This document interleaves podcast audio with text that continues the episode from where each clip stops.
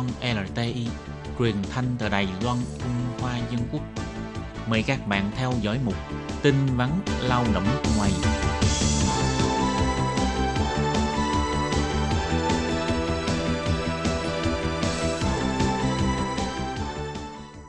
Hoàng Lam xin chào tất cả các bạn. Thúy Anh xin kính chào quý vị và các bạn. Chào mừng các bạn đến với chuyên mục tin vắn lao động ngày hôm nay.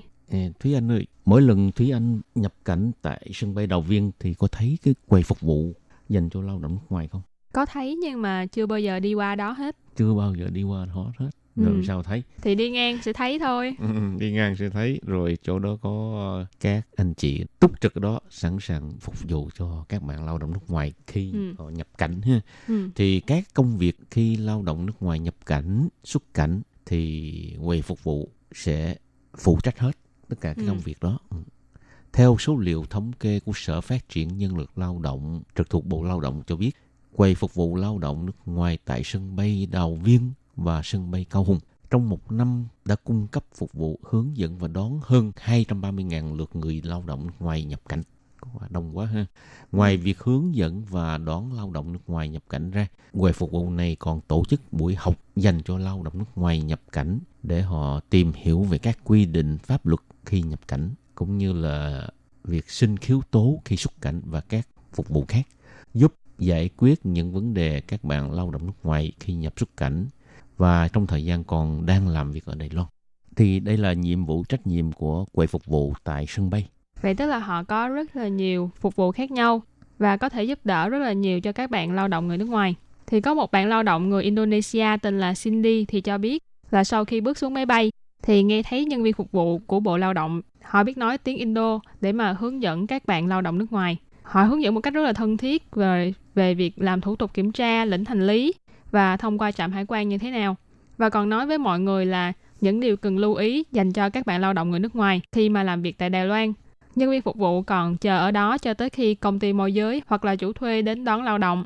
Đối với người lao động nước ngoài lần đầu tiên tới Đài Loan mà nói thì thực sự là một việc làm giúp cho các bạn lao động nước ngoài có thể yên tâm mà không phải lo lắng nhiều. Ừ, đúng rồi. Tức là cô lao động Indo ha thì đương nhiên là cái người phục vụ là nói tiếng Indo rồi. Nếu mà người Việt thì họ sẽ nói tiếng Việt. Ừ.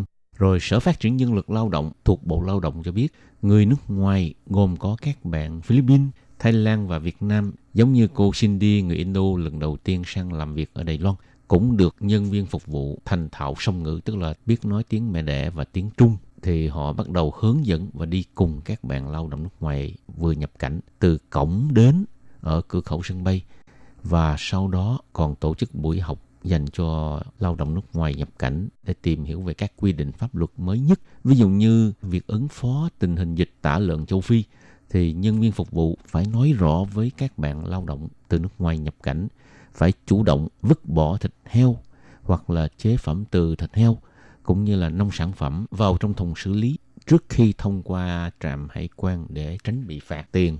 Và Sở Phát triển Nguồn Nhân lực thuộc Bộ Lao động cũng có nói là trong lưu trình đón chuyến bay còn sắp xếp tổ chức buổi học dành cho các bạn lao động người nước ngoài nhập cảnh để tìm hiểu về các quy định pháp luật khi nhập cảnh. Hàng năm thì tổ chức trên 10.000 lượt buổi học, số lượng người tham dự với hơn 150.000 lượt người, rất là đông các bạn ha. Mục đích tổ chức buổi học là hy vọng thông qua buổi học này và thông qua xem video để giúp cho các bạn lao động người nước ngoài nhanh chóng hiểu được phong tục tập quán của Đài Loan, đồng thời cũng hiểu được các quy định pháp luật của Đài Loan khi làm việc tại đây và những điều cần chú ý trong thời gian ở lại Đài Loan.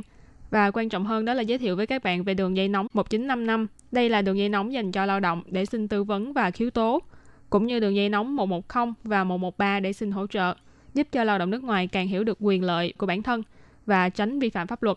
Vừa rồi là công việc của quầy phục vụ khi các bạn lao động nước ngoài nhập cảnh và khi các bạn xuất cảnh có những vụ tranh chấp còn chưa giải quyết giữa chủ thuê hay là công ty môi giới thì các bạn có thể xin khiếu tố tại quầy phục vụ hoặc là bạn cũng có thể gọi đường dây nóng 1955 để họ chuyển tiếp giới thiệu tới quầy phục vụ ở sân bay để giúp đỡ bạn ngay tại sân bay. Sau đó nhân viên phục vụ sẽ hỗ trợ liên lạc và xin cơ quan chức trách của chính quyền địa phương cung cấp sự hỗ trợ cho bạn. Các bạn thân mến, chuyên mục tin vắn lao động nước ngoài